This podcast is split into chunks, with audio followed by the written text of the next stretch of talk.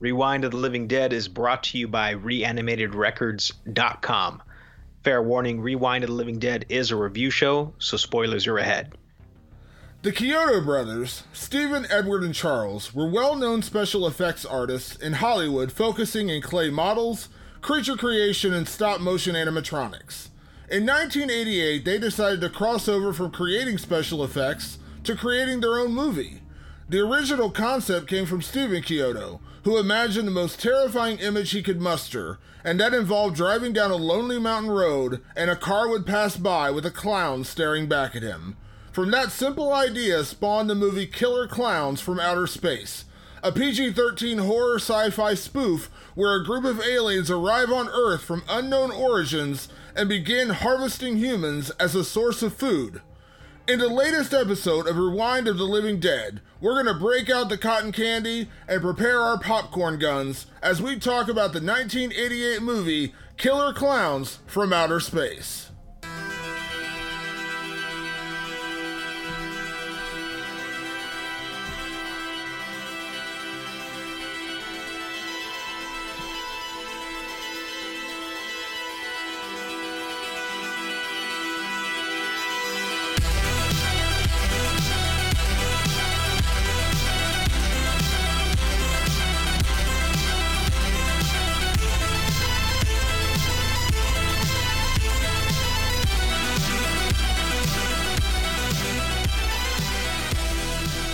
Welcome back to Rewind of the Living Dead. I am Damon Martin.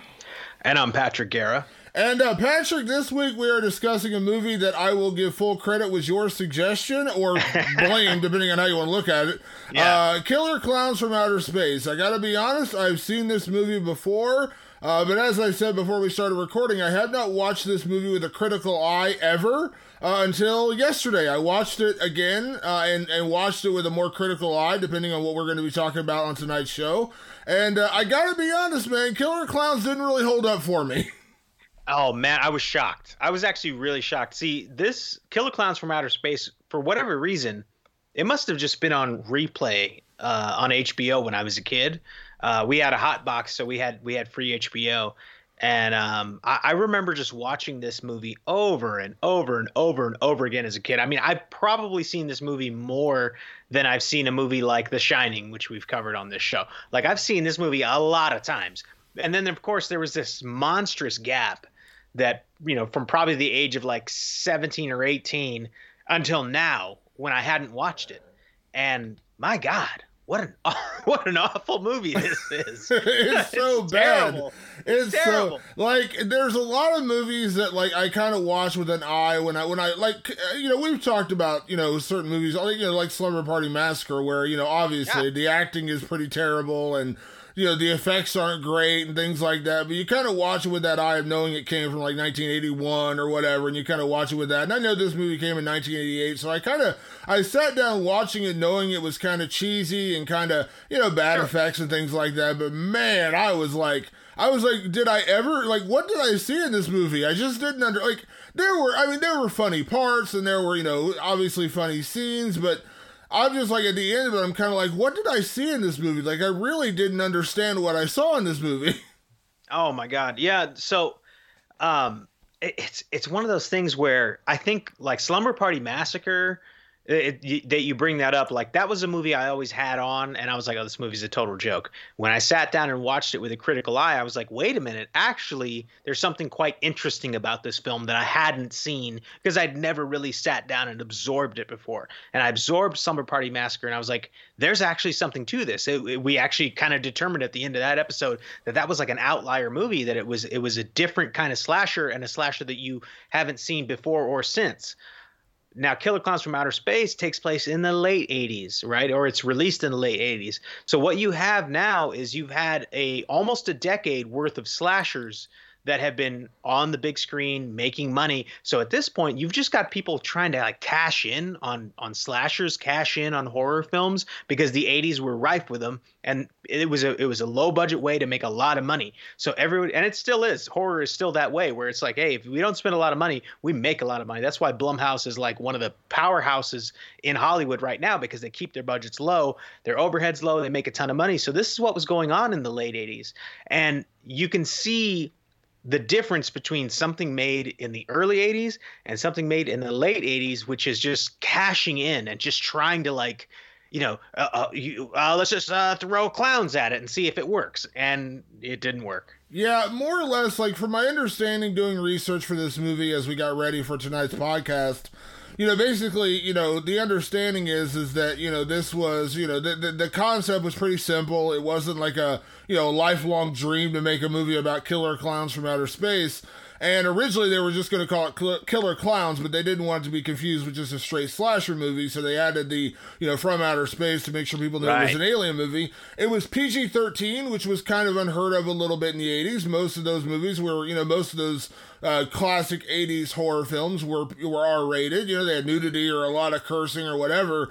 Uh, so Violence. It, yeah, so it was a little different in that regard, but you know, it was one of those movies like it didn't do well when it came out, but it eventually attained, you know, cult cult classic status. But rewatching it, I really don't understand how, uh, because this is okay. So we've talked about this a lot in the show. This is obviously we've been doing the show for a while now, and and and uh, every time we do a horror comedy, I I end up prefacing my my love or hate for a movie by saying I'm not typically a horror comedy fan, yet every horror comedy we've talked about in the show I've kind of praised, you know, from Return of the Living Dead uh, to Wolf of Snow Hollow. I've praised a lot of the, the, the horror comedies we've talked about, and people who are regular listeners are probably saying, this guy's a hack. He says he doesn't like horror comedies, but then every horror comedy they talked about they like. But here's the thing so, as I've said, my statement I say every time I talk about why I don't typically like horror comedies, it's not that I don't like horror comedies. I love horror comedies like Zombieland, the first one, not the second one.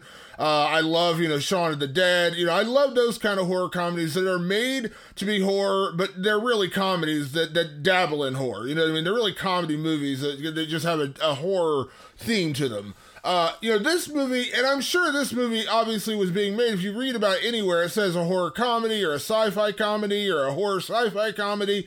They they intend to say it's it's meant to be funny, but for some reason, this movie falls into that category where it's almost like they tried to make a, a, a horror movie, they tried to make a sci-fi movie, they tried to make a comedy movie, and they somehow missed it all three, and it just didn't. It just doesn't. It just doesn't get me they were throwing everything at the wall on this one. You know, truth be told, folks, Damon Martin does like horror comedy, but what he likes is he likes horror comedy that's well done.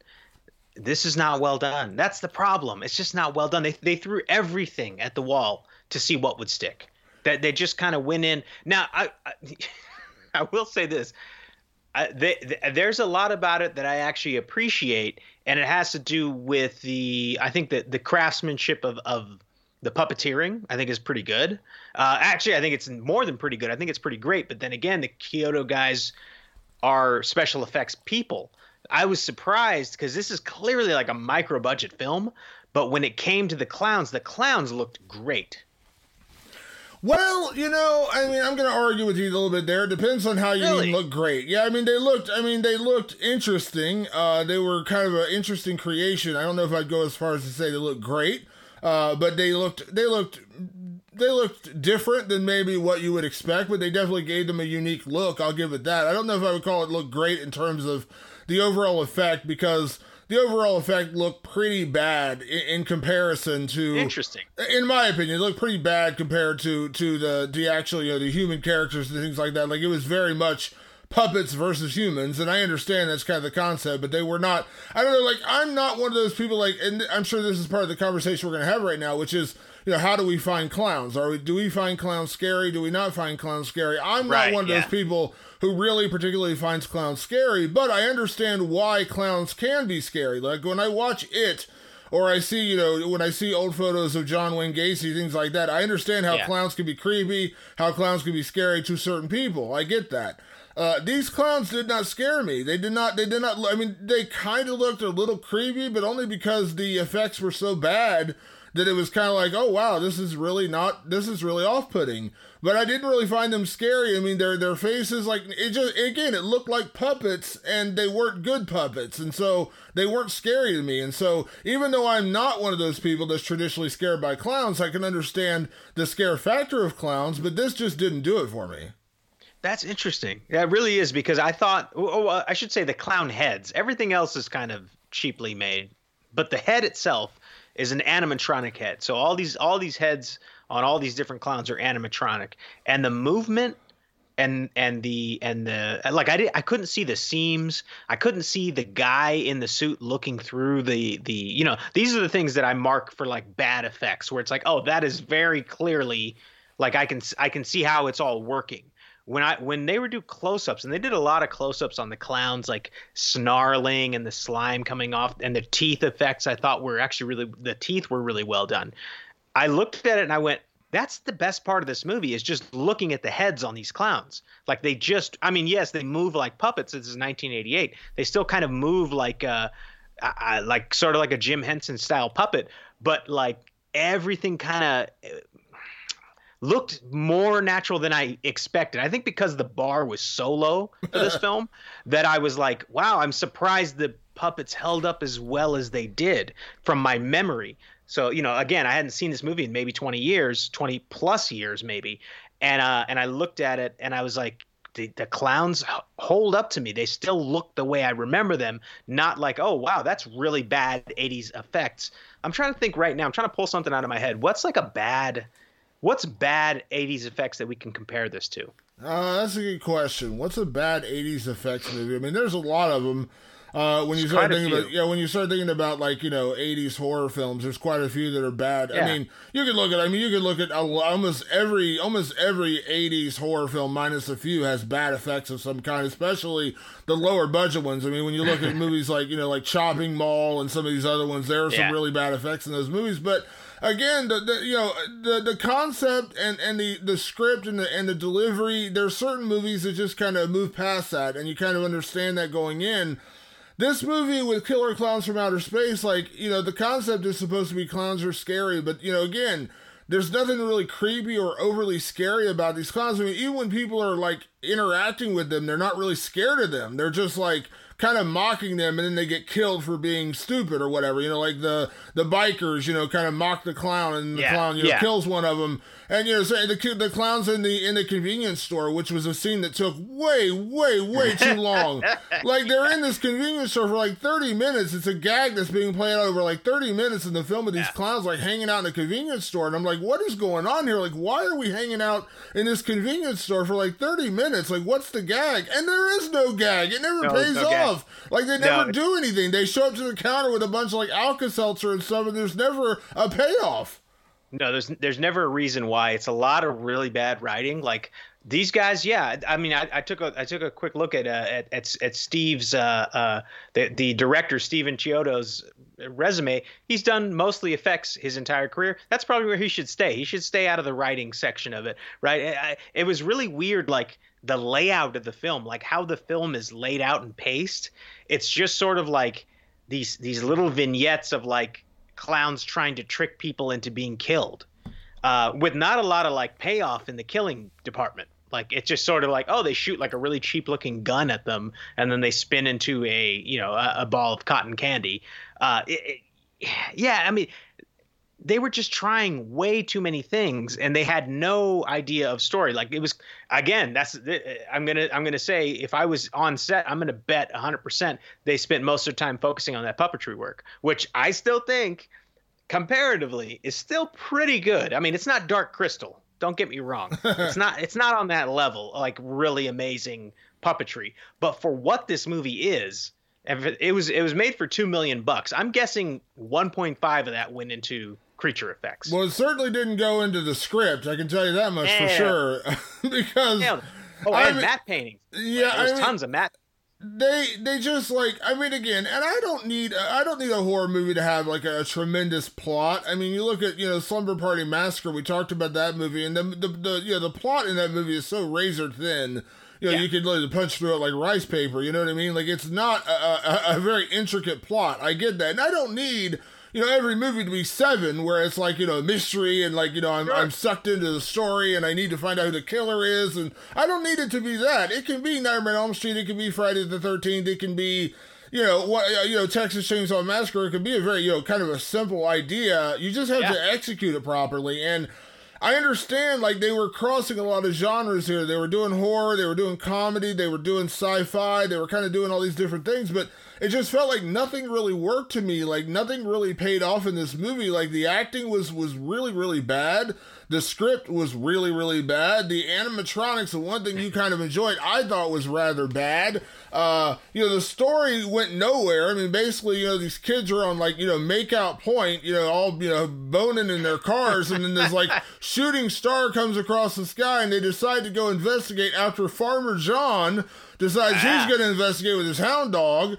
They get killed, and then these two random teenagers or p- teenagers who look 30 years old wandered into the into the tent, and they actually get away. Uh, and then yeah. then the mayhem kind of starts, and then kind of like the ridiculousness of it all is when the clowns go into town, they start you know killing people and hunting down people, and yeah, it's just like nothing. I mean, I, I mean again there are people who love this movie. It's a cult classic. There are T-shirts sold to this movie, and I understand like there's going to be these '80s horror comedy horror kind of spoof movies that people are going to love.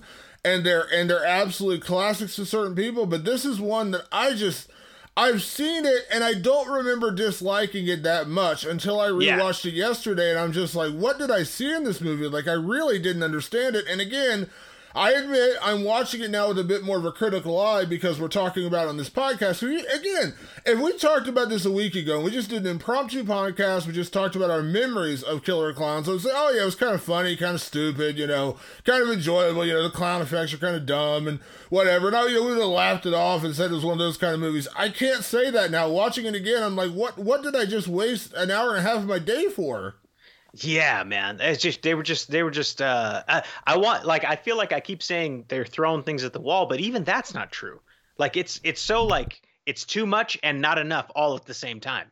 Like they really they just botched they botched everything that they could possibly do in this. Uh, uh, it, you know, I, I made a little note and and I think I was like, oh, this is actually the the perfect uh, analogy for this entire thing. Those kids that are all out there making out on the on makeout point when the when the comet hits, our main characters are a guy and a girl, and they're making out, and they're sitting in the back of his uh, station wagon, or, or no, it's his, his GMC Jimmy or whatever, in an inflatable raft, drinking champagne. And I was like, champagne, champagne in an inflatable raft is exactly what this movie is. It's like it's like there's something real cheap and something not as cheap, which is the animatronics in this case, and the matte paintings and and the and some of the the set pieces. But it's all in an inflatable raft, so it doesn't matter. Like you could have champagne in an inflatable raft, but you're still just you're just floating down a river of shit. Like there's there's not nothing's happening in this movie. There's nothing there to keep you engaged. There's I was getting bored and I was like, how do I get how do I get bored with this? I used to watch this movie all the time. Yeah, I was very much the same way. There was actually a point when I paused it because I was dozing off and I had to start it I had to like restart it like when I kind of woke up and I'm just like I don't like again, and I watched it with the understanding that you know back in the day, I I, I feel like I remember enjoying this movie, and I'm not saying yes. it was ever one of my all time classics. Like I didn't you know sit there and be like, oh my god, this is this is amazing. This is one of the greatest horror movies ever made or anything. But I remember enjoying it and then watching it now. Like again, it feels like it feels like again. I mean, really, that's what it is. It doesn't feel like that's what it is. It's one of those movies that you watch when you're younger and then you mm-hmm. watch again older and you get a different perspective. I know I've talked about this on the show before. When I watched, I kind of the opposite effect, but when I watched The Big Lebowski the very first time, I didn't get it. I didn't find it funny. I didn't find it, you know, all that intelligent. I was like, I don't get why people love this movie and watched it a few years later and now I've seen that movie, you know, a hundred times, one of my all-time favorites. I can quote it from beginning to end. I crack up at something new every single time I've seen that movie, and yeah. I've seen it a thousand times. Yeah. This is like the opposite of that. I feel like I remember enjoying it. I feel like I remember enjoying elements of it. I remember, you know, enjoying certain parts of this movie, and then rewatching it now, I'm just like, what did I enjoy about this movie? I don't understand. And uh, I'm right there with you. It's like the exact same situation. I've watched it as many times as I've watched The Big Lebowski, which is many, many, many, many times and uh, and then I come back to it at a single at a single point to analyze it, and I'm like, where was what was I like? It doesn't even seem like I was watching the same movie. Yeah, it really doesn't. And like like I'm just like there was all this dead space. I don't remember all this dead space. Maybe I was doing something else as a kid. Like I, we, you know, this was before iPhones and YouTube. The internet was around, but I, I wasn't, you know, wasn't lightning fast. No one was, no one was spending any uh, inordinate amount of time on an internet while they're watching films back then. So I was sitting around watching it. I don't know what the fuck I was doing. What else was I doing? Because this is this movie was just so boring. Um, something else that kind of kind of hit me over the head was this movie's very male centric and typically in horror in a lot of the horror we've covered there's a really strong female presence. It's there almost always is. Uh, whether the reasons for that are varying. They they vary wildly but there's always a strong female presence. This was the first in the in the podcast films that we've been reviewing where pretty much only the men are talking. There's one woman and she's just sort of a damsel in distress. She's not even a scream queen, really. She's just sort of in trouble a couple of times. But the rest of the time, it's these guys trying to like lob jokes and lob gags at the camera, and it's just like, blah. Like, it makes a great argument for keeping your horror film female centric. Seriously, so yeah. Like, it's really bad and like the dial and again i understand i'm not asking for award-winning dialogue i don't right, think anyone's right. looking at this movie saying it's going to be an academy award winner or anything but i still have like a certain like minimal level of what i expect out of a movie and this definitely did not deliver in that regard either i mean everything like i said everything about this movie just came up short for me on the rewatch and i'm just like man i i really i I'm watching it. I'm thinking, I just don't know what I saw in it. I really don't. Like, I'm just watching it again. I'm just like, man. I, and I, in a way, I kind of felt bad. Like, I was like, I was reading your notes and getting ready for getting ready for the show, and I'm like, man, I don't know if I could be that mean to this movie because I feel like back in the day I enjoyed it, but my God, I just like, I really. I, I can't I can't lie to the audience. I can't lie to our listeners and say that I enjoyed this movie more than I did because I didn't. And I, I really again, I feel like this is one of those movies that attains cult classic status, and then everyone just kind of talks about it at that point. And yeah, I'm they like, forgot it. And I'm kind of like, have you gone back and watched it because it really doesn't hold up? You know what I mean? It's like there's certain movies yeah. that you go back and watch now, you're like, yeah, I don't really understood what I what I saw in this. And again, different time, different space. You know, I saw I probably saw this for the first time. I know I didn't see it right when it came out. I probably saw it like 89, 90, you know, around that time, sure. 91 yeah, even probably. maybe, you know, early 90s probably. Uh, you know, it wasn't it wasn't a Nightmare on Elm Street movie where I was running to the theater to go see it, or a Halloween movie, or a Friday the Thirteenth movie, which are all the slasher movies. Those are the ones I you know went to the theater to see as a kid. Uh, I didn't yeah. go see this, but I do remember seeing it. You know, relatively within a couple of years of it coming out, and then I'd seen it. You know, because it was it was a PG thirteen movie, so they played it on TV, like they played it on regular TV uh, fairly yeah. regularly, you know, late at night or whatever, because it wasn't one of those ones you had to edit a ton from because it wasn't R rated and it didn't have a lot of gore or anything in it, so you weren't editing out like half the movie for, you know, censors. Uh, so again, I know I'd seen this movie several times, but again, from you know 91 92 to 2020 a lot of time has passed since i've seen this movie and boy yeah. again i keep saying it and i don't mean to keep hammering it but boy it did not hold up nah it really didn't you know it's hey, sometimes sometimes you just you run smack dab into a stinker. I think it's going to happen again on this show because I do I do cling to the theory that as the later into the 80s you get, the harder it is to pin down like solid solid horror films. I think I feel like every time we go back over a horror film that we've kind of seen. Uh, I'll, I'll, use Slumber Party Massacre again as an example because it just falls into that perfect line. It's an early '80s horror film that I sort of just wrote off. I was like, yeah, I know about it. I I remember the cover from when I'd walk around in the VHS store, uh, and I've seen it a bunch of times, just kind of in the background. It's always been on, but it surprised me when I analyzed it. It surprised me for how good it was. This one. It surprised me that when you use the words killer clowns from outer space, that it's going to end up sucking, which I know sounds weird because, but, but, but ultimately, you know, like we're into camp, we're into the weirdness, we're, we're into all that. There just wasn't a lot of um, intention. I say this all the time. I'm a broken record on this podcast. Intention matters. And I don't think these filmmakers had any intention when they made the movie other than to show off their, what Damon thinks are terrible animatronics. I thought those were animatronics.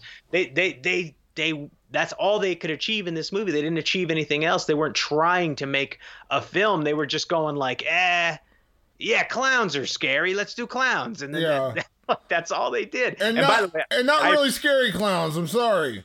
They're they're not scary, no. But I do but I do think I still stand by. I think the the heads on those are better than I expected them to hold up. Yeah. All right. We do have some some categories to get to tonight. I feel like this is going to be a rough one, but we're going to get to them uh, as we as we open up with each and every week in our categories. We're going to talk about best and worst performances, and boy, did I really have to pick through this movie to find these. Uh, let's open with best performance uh, because uh, yeah, that's a that's a thin category in this movie a very thin category. Um, there's a, there's a couple of I actually think standout performances, weirdly enough, but that's because the the rest of the performances are so wooden and stiff and nasty that you know they don't they, they don't deserve any sort of recognition. But here we are. Uh, my best performance actually goes to the old farmer Gene Green, played by Royal Dano. Royal Dano is a veteran of about 200 films and TV shows. I mean, this was a guy who uh, that's a successful actor. 200 films and tv shows in his in his lifetime. He passed away quite some time ago. Uh, but he sells some serious melodrama in the in the in the two minutes that he's on screen. He's like pissed because the, the, the clowns took his dog and he rightfully just like curses at them like damn y'all to hell. I'm gonna get you. I'm gonna get my dog. Like he goes for it. And I was like, you know what? I gotta appreciate the guy. He went for it in this movie. You know, they, he probably just got a call from his agent. Hey, I don't know, killer something. Okay, I'll do it. And he went out and he did his thing. And he he, he was on set for probably uh, two hours, and that was it. And he did his job. And I I got to give him the uh, the credit for it. Yeah, yeah. Um, I'm not going to expand too much on that because uh, I don't know really much more to be said. Uh, my best performance, I'm going to give to one of the quieter people in this movie, and maybe that's why I'm giving it best performance.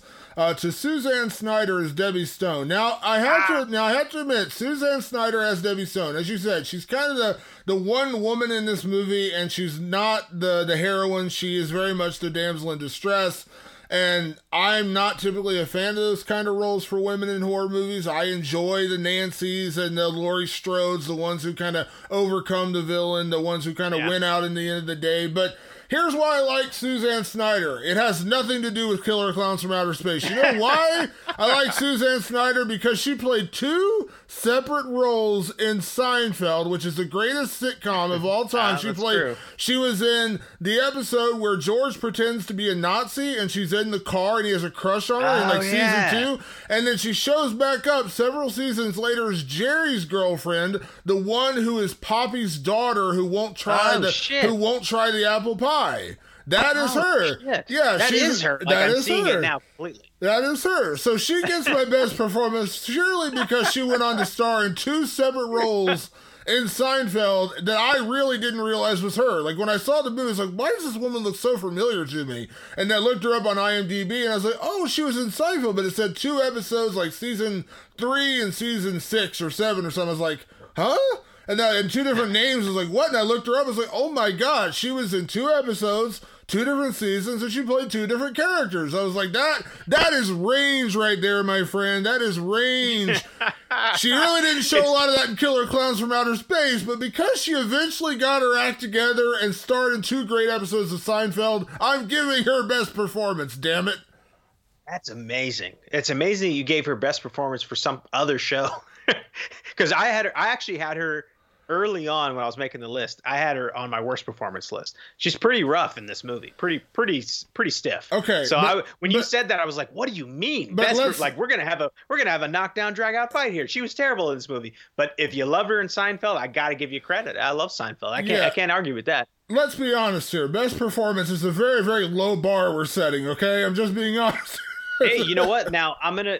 I I hope I don't spoil your worst performance. But so while we're on the topic of best performance, I actually left. I left this hanging because I wanted to give it to you. For people who don't know, we I, I typically set up the list. Uh, and then I emailed to, to Damon, and then Damon comes up with it, uh, comes up with his his half of it. But oftentimes that means I get first pick. So I didn't pick a specific actor because I was sure you were going to pick this guy, and that's the veteran character actor John Vernon, oh, who's yes. in a ton of things. And I was sure you were going to pick him because he was on. He was very famously he was the dean in. Um, oh shit!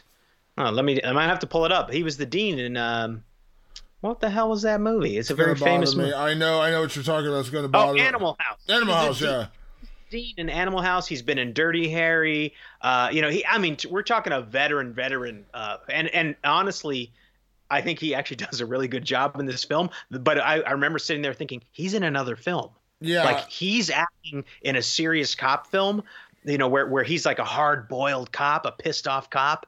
Like he's acting in a completely different. Like I guarantee you, he didn't listen to a word that Stephen Chiodo said. He was yeah. like, Stephen, come up, hey, uh, John, why don't you try it like this? Uh, fuck you, I'm doing my own thing. And then they roll the camera and he'd do his thing, and it was brilliant. I thought for sure you were going to pick now, John Vernon. See, this is why we this is why we make such a fun podcast because we know each other so well. That was going to be my pick. That absolutely was going to be my pick. The reason I didn't go with John Vernon is because he was the only real actor that was in this entire yeah. damn movie. And I recognized him for actually when I first recognized him, I recognized him from Dirty Harry first. I'm a huge Dirty Harry fan. And I was like, oh, that's the mayor in Dirty Harry.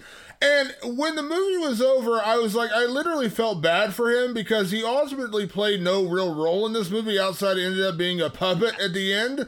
Uh, but he played no real role. Like I thought, like when I rewatched, I was like, okay, does he play a bit? Like in my head, I couldn't remember. I'm like, does he play a bigger role? Does he end up being the hero? And then no, he just ends up being kind of a pointless character in the end. And I was kind of like, okay, I kind of feel bad for the guy because he actually went out there and tried to act in a movie that was just awfully bad. And yeah. he was the one kind of real actor involved in this movie. So to, uh, so when you say you expected me to pick him, you're absolutely right. I did pick him from the very beginning of this movie when he showed up. I said, well, this guy's absolutely going to get best performance. And he did until I discovered Suzanne Snyder went on to star in two Seinfeld episodes. Yeah. And that's why she got my best performance. It makes me wonder was John Vernon ever in Seinfeld? Because if he was, I bet he killed it. I don't think he was. I don't think oh, he was. I, I, I re- I'm gonna have to go over uh, off when we when we're done with the podcast and see. I bet he made one appearance. The guy, I mean, the guy's just done it all. He's a, yeah. and he's a fantastic actor, and yes, he's he's brilliant in this movie. But he's he's clearly in another movie the entire time. Yeah, absolutely. All right, worst performance. This is gonna be fun. Uh, worst per- worst performance in Killer Clowns from Outer Space. The entire cast outside of John Vernon and Suzanne Snyder. No, um, my mine my pick went to the lead character which by the way it was confusing to even see who was the lead because there's there's this one guy the lead guy is mike tobacco is the, the character's name which is a super weird name and then there's this cop this sort of good looking like blonde like all american guy uh dave, officer hanson officer dave hanson i really couldn't tell who was the lead for the like the whole movie i was like is he the lead or is he the lead? It, but it, because it was so poorly put together. Anyway, for me, the worst the worst performer was the top billed actor Grant Kramer as Mike Tobacco. He's the lead in this movie, and he's just as stiff as could be. I couldn't believe how bad the performance was. Yeah, he was quite bad. He was quite quite bad. quite uh, bad. My my pick for worst performance is everybody involved in this movie, uh, from start to finish. But if I can't say the entire cast, I would have to go with uh, the Terenzi brothers who were in charge oh, of yeah. the ice cream truck. I know yeah. they were supposed to be the comic relief, and they will make an appearance in my favorite line. Not to bury the oh. lead here, because I figure if I'm going to go out for favorite line, I might as well just go all the way. Right. But they were so bad, and and and I understand they were written to be the comic relief, except they were so bad and so pointless that I was just like I don't like when it was over. I, I, was hoping the clowns would eat them. I was hoping they would yeah, be the ones yeah. like that would be massacred at the end because like they were so unbelievably annoying and so unbelievably bad. And their names for you know anyone curious out there, Michael S. Siegel and Peter Licassi played the Terenzi brothers, and they were Terenzi terrible. They were awful. uh, so in a in a in a in a in a in a movie that has a, a very very very low bar to clear for best performance, the worst performance, you're really doing something special. And I think these guys definitely took the cake for me, or the ice yeah. cream, as the case may be. Yeah, yeah, they took the ice cream on this one. Uh, yeah, they they they were working hard to get that nomination from you, and I think they they deserved it absolutely. I remember uh, I I remember the the part in the movie where the giant killer clown, because there's a giant killer clown at the very end, the final boss, if you will, like he he hurls their ice cream truck through the air and it explodes, and I was like, oh cool, they died because they were so annoying. I, I had forgotten that they end up surviving by somehow being in the front seat and then going in and staying in the uh, or, or or hiding in the in the ice cream freezer. That's how they survive. It didn't make any sense. And by It- the way, let's not forget their genius of going into the ball pit and then they get seduced by two female clowns that they just kind of gloss over. When they show back up, they got like kiss marks all over from lipstick. And they just kind of like gloss over the fact these two guys porked a pair of alien clown women. Uh, I, which was just, I'm watching, I'm like, what, what, what, what is going on here? So yeah, it was just, yeah, there, there was, there was a lot to dissect there. maybe cr- credit credit due to the Chiodo brothers there because that's maybe the only thing that pays off in the movie is that the uh, the Terenzi brothers from from the jump are trying to get laid. That's why they're running around all night with their ice cream truck trying to uh, lure women, you know, to to have a good night with them. And they actually end up having a good night. That's the that's the one thing in the movie that starts and pays off. Yeah, I guess you want to say that. You could. Uh, best line uh, was a rough one. I'm not gonna lie. Uh, I gotta be honest. Your best line, uh, d- not necessarily plays my. But I'm gonna talk about your best line later in another category. Let's put it that way. Okay. Uh, Yep. But your best line set it up as we get ready to play the clip. Yeah, so uh, the clowns are now descending into the town, and, and you kind of follow them as they go around. Uh, one little tiny clown decides to uh, come up to a group of bikers who laugh at him and bully him because you know they're a bunch of bikers, and uh, and and he, they smash. This one biker comes up to him and smashes his bike, and he gets all upset, disappears, reappears with two big boxing gloves, and uh, and this is the biker's reaction to it. What are you gonna do? Knock my block off? You know, uh, my favorite my favorite part about that line isn't just the line of "knock my block off." It's the guy Yeah. at the end going, "Damn." yeah, I mean it's good. It's a good. It is actually the only thing. Anytime in the last twenty years that I've the, that big gap where I haven't been watching the movie, if somebody brought up Killer Clowns from Outer Space, that was the exact moment I went to every single time. What are you gonna do? Knock my block off? Like every time. So I had to pick that because for me personally, that was probably the most memorable part of the movie. Yeah, he literally decapitated the the dude going, damn. that was definitely good. That was definitely good. Hey, but hey, those bikers were pretty pretty good this time around. We we talked about uh, Friday Thirteenth 3D had some bikers that weren't very convincing. These were convincing bikers. they were. They did a good job. Uh, for my best line, I just went full killer clowns for this one. I just went all the way to a, a great scene uh, in the second half of the movie when our hero, Mike Tobacco, is trying to get the Terenzi brothers to help him uh, because, you know, the, he's been separated from Officer Dave and he's trying to get someone to help him on his quest to stop the killer clowns. And this is the conversation and how he convinces the Terenzi brothers to help him. Uh, is is pretty much the antithesis of this movie. Paul, this is more important than selling ice cream. There's clowns going around killing people. We're all in danger. Well, we haven't sold that much ice cream tonight. We haven't sold any. Come on, guys, will you help me? Look, at least take me over to Debbie's house, okay? I think she's in danger. Does she have any roommates? Yes, she's got two. She's got two beautiful roommates with big boobs. oh God! She's It's got just- two two beautiful roommates with big boobs. like, oh man, I gotta tell you, th- this is this is what you get when you just let a bunch of guys in the late '80s make a movie. It's exactly what turns out. Yeah, and the funny thing is, you talk about the payoff later with the uh, the killer clown Yeah. women. The killer clown women grow big boobs to attract them out of the ball pit. So if you watch Yeah, that scene they- again, they actually grow their boobs in the scene, and then the guys are like, "Oh, are you Debbie's roommates?" Uh, yeah, they have these like inflatable boobs, like it's kind of clown themed.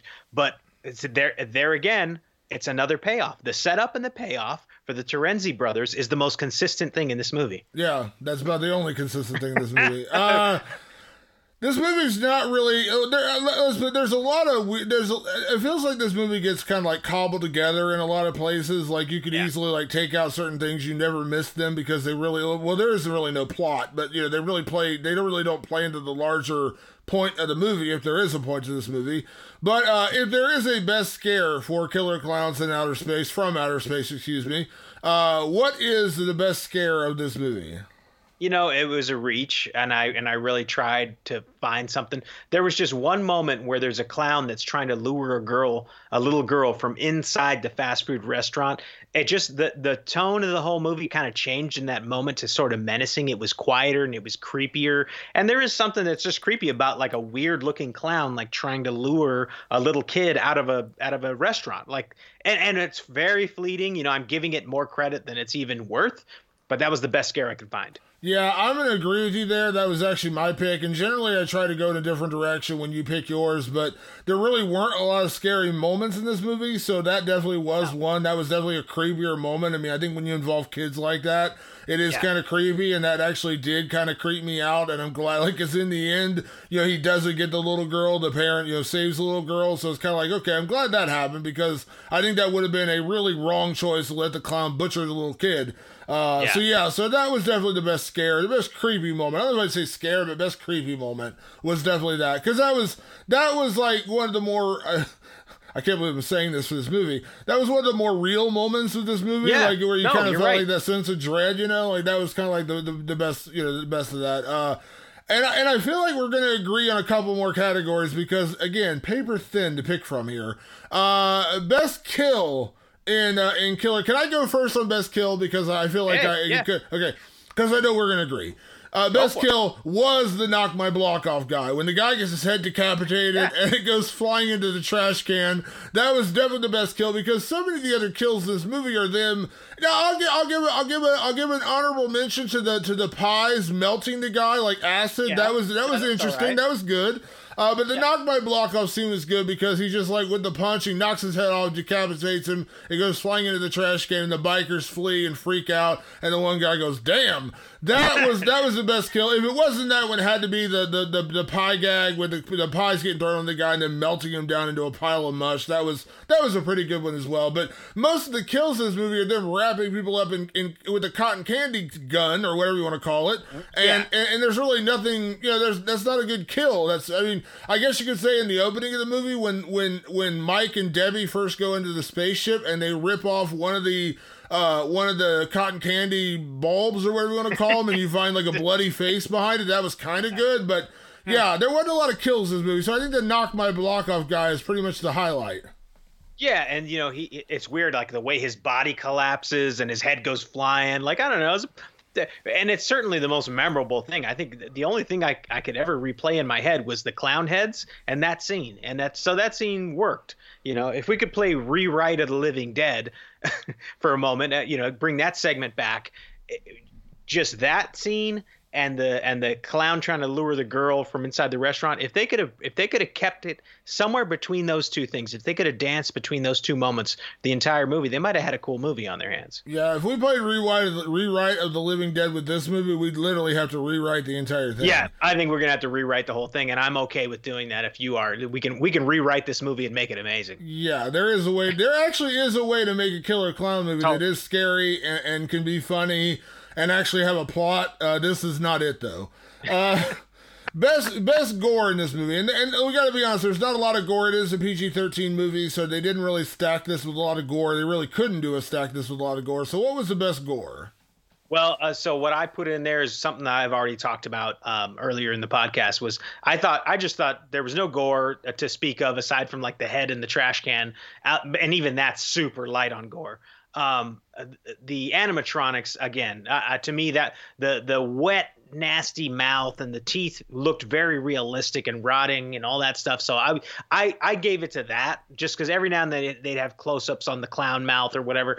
That was to me the best thing that they had going for this entire movie pretty much. Yeah. For me best gore and it's a very minor scene but i just mentioned it. When debbie and mike go into the spaceship and they pull off one of the uh, one of the bulbs and they and they find a bloody face behind it. I thought that was a pretty good bit of effects, just because you, you kind of got to see what's behind the you know what's behind the curtain, so to speak, and and that was good because it was like this bloody dead face in there, and I thought that was a pretty good effect.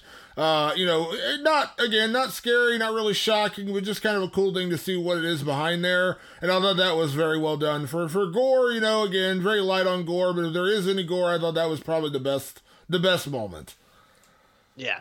Uh, best clown gag. Now there was a lot of clown gags in this movie. Boy, I tell you what, what they what they didn't get in story, they definitely made up for in clown gags in this movie because boy, they chock them full of that. Uh, what is the best clown gag in Killer Clowns from Outer Space? Yeah, you know the the one that uh that that got me, and I mean I think every clown in this movie tries to kill in a clown centric way um, and most of it are not very successful. The one I liked and I thought was a well executed and original idea was one clown kind of makes a shadow puppet for a bunch of people who are waiting at the bus stop, and they're like, "Oh wow, look at these cool shadow puppets he's making," and then it turns into like a dinosaur that grabs them and eats all of them, so that the shadow consumes them, and then he kind of holds them in his hand or something like that. I, I, that was to me the only thing that I was like, "That's pretty original." I wouldn't have thought of that, and I so I gave it to that. Yeah, that was pretty good. Uh, the, the one that I enjoyed as far as the gags that kind of paid off in the end was the popcorn gun, which, as it turns out, that was yes. the most expensive prop on the entire movie. It cost them seven thousand dollars to make, and it looked yeah, and it looked like it looked like an AT-AT from Star Wars connected to a giant cock at the end, which was the gun. If you look at it again, it's very phallic. It's a very phallic looking gun. Uh, cost seven thousand dollars to make, and it actually spewed out real popcorn. And when they did that at the beginning of the movie, when they threw the popcorn at Mike and Debbie escaping, and you see them run out with all the popcorn still very much stuck to their bodies, so you knew there had to be some kind of payoff. You're kind of wondering what, and then it kind of goes away, and then it comes back when Debbie goes into the shower, which again, no nudity in this movie, so it's very PG-13. But when she comes out of the shower, the the pop, the popcorn have come alive into like little clown creatures. And I thought that was a good payoff because it, again, it was uh, it was it was some kind of innocuous when it happened, but you had to know something was going. I thought like I couldn't remember what they did. I was like I knew this paid yeah. off. I couldn't remember yeah. how it paid off. And then the fact that they became little clown clown creatures that came after, I thought that was you know pretty good pretty good. Yeah, I think I think they they try. I think what they're trying to imply there is that like the popcorn is like the the killer clown eggs or the little hatchlings, right? So they start as popcorn and then they turn into these gross clown things. Yeah, yeah, it's weird. Uh all right, uh, boy, I tell you, we, man, uh, you sound exhausted, Damon. It's taking a lot out of me, man. Watching the movie and actually talking about it's taking a lot out of me. Uh, is this movie scary? When you go back and you rewatch Killer Clowns from Outer Space, is it scary, Patrick? No, it's not scary. I think a kid might find it kind of freaky. I mean, it's you know, it and, and, anyone who has any sort of serious clown phobia, that would probably it would probably fuck you up. Like you, you would be like, I don't know, I don't, I think I want to watch this, even though it's a terrible fucking movie. Like it, it's still like freaky looking clowns, and if that's something that bothers you, doesn't bother me at all. Uh, it, it might it might scare you, but it's not a scary movie in any way, shape, or form. Like take the clown element out and just make them like killers from outer space. It still wouldn't be scary. Yeah, it's not scary. It's not funny. It's not ironic. It's not a. Ori- I, yeah, there's not there's not a lot I can take. I like I said, I tried just you know kind of like with Host. You know when we talked about Host, and that was probably the movie we bagged on the most on this show.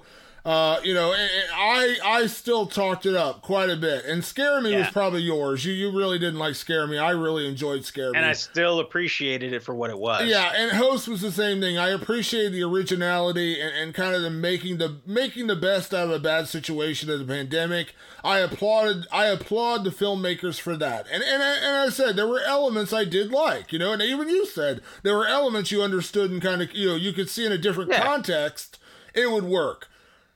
Nothing here. I, there's nothing here. There's nothing I would want to rewatch. Yeah. Now that I've seen it now, I can pretty much tell you with 100% certainty I will not go back and rewatch this again. 100%. Uh, it doesn't hold up. I don't know what I was watching 20 years ago when I watched this movie and thought it was good or decent or whatever. uh, man, it's just, it's really, really rough. And, and I understand there's a lot of, of, you know, again, one of the things I love about horror, because when you say you're a horror fan, everyone says, "Oh, you're a horror fan," and we all are. You know, it's kind of like when we go to Comic Con. You and I both go to Comic Con every year. Sadly, we didn't get to go this year. But you and I go to Comic Con, and when you say you go to Comic Con, everyone goes there and they say, I love Comic Con. Now, in reality, everyone that goes to Comic Con goes for something different. Some people go for anime, some people go for the movies, some people go for the actual comic books, some people go for a certain television show, some people go for the video games you can go to Comic Con and, and kind of immerse yourself in a lot of different worlds. But on the large, you can talk to anyone there and say, I love Comic Con. And we all kind of agree we love Comic Con. We may love different things about Comic Con, but we all love Comic Con. Now, with horror, it's kind of the same thing because, as I said coming into the show, we did our intro show weeks ago my favorite genre of horror is I love slasher movies. I grew up on slasher movies. I have always I've always adored slasher movies, but obviously I love other movies as well. I mentioned a million times there. Jaws is one of my all-time favorite movies. Exorcist, Rosemary's Baby. You know, you come to modern horror movies. You know, Session Nine is one of my favorite films. Uh, you know, uh, there, there's a lot of great horror films. You know, Devil's Rejects. Obviously, I mentioned that one a number of times on the show. Texas Chainsaw Massacre, which we both adore. There's yep. a lot of different genres inside horror. And so I guess what I'm getting at with this long diatribe is I understand there are people who see killer clowns from outer space and they appreciate the ridiculousness of it, the kind of campiness of it, the the bad yeah. acting, the you know, the just the, the overdone effects, and they love it. And I appreciate, I really do, I appreciate that. It's just not for me. And I, again, mm-hmm. I say that knowing that this is just not my kind of movie. And anyone that loves this movie, I'm not telling you you shouldn't love it. You can absolutely love it. I'm just saying for me personally, this is not a movie that I enjoy, and it's not a movie I would ever have a desire to revisit. Yeah, I think it's because you and I are both uh, really at the heart of it. We're like film geeks more, more than it like we could do this podcast and just talk about regular movies. We could easily do the same podcast and and just just talk about anything because you and i are are film buffs. And so when we sit down and watch these things we sit down and watch them in a critical way some people say oh that takes all the fun out of it i think it actually enhances the fun of it, right? Like if I had if I had just sat down and just went on the ride for this one movie and not thought of it in any critical way, shape, or form, I would have fallen asleep. I would have done what you you know you felt you almost fell asleep watching it because this there's just nothing to this movie. There's nothing to it. I wished there was. I wish that that memory from my childhood, like uh, like oh man, I used to really love fish fillets when I was a kid. If I got near one today, I'd probably vomit if I ate it. Like yeah. that's kind of what it is. It's just like yeah, I don't think I don't think that's I don't think this is this is what I thought it was at all. Yeah, and see, it's like like I go back now and I and I've rewatched in recent years. I've rewatched some of the classic Batman '66 show, which I absolutely loved growing up as a kid. Uh, it yeah, wasn't on. It wasn't on when I was a kid, but I watched reruns when I was a kid, and I loved right. it. And I and I'm a comic book fan to this day. I still, you know, I, I go to Comic Con as a comic book fan. I love comic books, and and I love Batman. I love the Batman '66 show. Now when I rewatch it, I still love it just as much, but I also know it's very campy. It's very bad. It's it's you know not well written, but it, it's hilarious, and and the the kind of campy humor pays off and, and, and, I still love the very like 60s nature of that show knowing that I'm watching it not expecting you know Christopher Nolan's Dark Knight you know what I mean like I appreciate right, Batman 66 for what it is. And there are 80s and 90s and whatever else horror movies that are very campy and very, you know, very stupid, I guess. I don't know how better to say it. Like very campy kind of movies, and I can appreciate them. And I understand that's kind of what they were going for with Killer Clowns from Outer Space. It just didn't work for me. Nothing really worked in this movie. The acting was bad. The plot was pointless. The the execution was bad. The, the effects, in my opinion, even that, the one thing you gave it credit for, I thought was bad. So it just nothing really worked for me. And when I rewatched it, I'm just I'm I'm rewatching. I rewatched it, and when it was over, I literally said to myself, "What did I see in this movie?" Because I don't re- I don't remember disliking it this much. I, I don't know if we're gonna end up getting into it or not on this show. Um, but I watched uh, Verotika, which is Glenn Danzig's probably first and only horror film. I don't know. We'll see how that goes. but it's something. I don't want to. I don't want to bury the lead in case we uh, in in case we end up talking about it. But um, there's a lot of rewatchability in that film, and not for good reasons. um, this is not that. Like it's like I'm putting this one to bed, which is kind of it's there's almost like a sadness to it because I loved this growing up as a kid. I watched this movie, like I said, endless times, and I just sat with it and going, and I just went, nope, never again. I'm not gonna bother with this. I'm not gonna recommend it to anybody. I'm not gonna. It was a, it was a waste of time, which was it. That's super sad. It's sad when you sit there and go, I wasted my time. Yeah, it is. It is kind of a bummer. And, and listen, you know, there may be more horror films that we eventually go back and watch on this podcast that will have the same effect. I don't know that for sure because there are a lot of great horror movies that I haven't watched in many, many years that, that I haven't gone back and rewatched recently. And maybe they won't hold up. I don't know. But I can tell you for sure that Killer Clowns from Outer Space is not one that I'll be going back now in the future to say, yeah, I can't wait to see that again. Because I tell you what, if I could scrub it from my brain from the last like 48 hours, I absolutely would. Yeah, I'm gonna have to go after this podcast. I'm gonna have to go and redeem myself and watch something I really, really like. But I will say on this note, before we get out of here, one thing we both agreed on, one thing I actually really did enjoy in this movie was the theme song. The theme song by the Oh, Dickies, the yes, classic yes. punk bands of Dickies. So I, I got on here.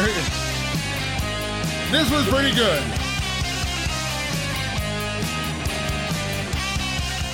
I gotta give it credit. The theme song was pretty good. Dude, it is actually pretty good. I dug it, and uh, I'm glad. I'm glad you found a way to to kind of end this on a high note because it is pretty cool. Yeah, the Dickies did a good job with this. All right, I think we're good to get out of here now. I think we've said enough so. about uh, Killer Clowns from Outer Space. So, with that being said, make sure you follow us on Twitter. I'm at Damon Martin. You are. At Director Patrick. And thank you for tuning in. As always, we will see you for another installment of Rewind to the Living Dead. We will see you next week. Thanks for tuning in. We'll see you then. Peace.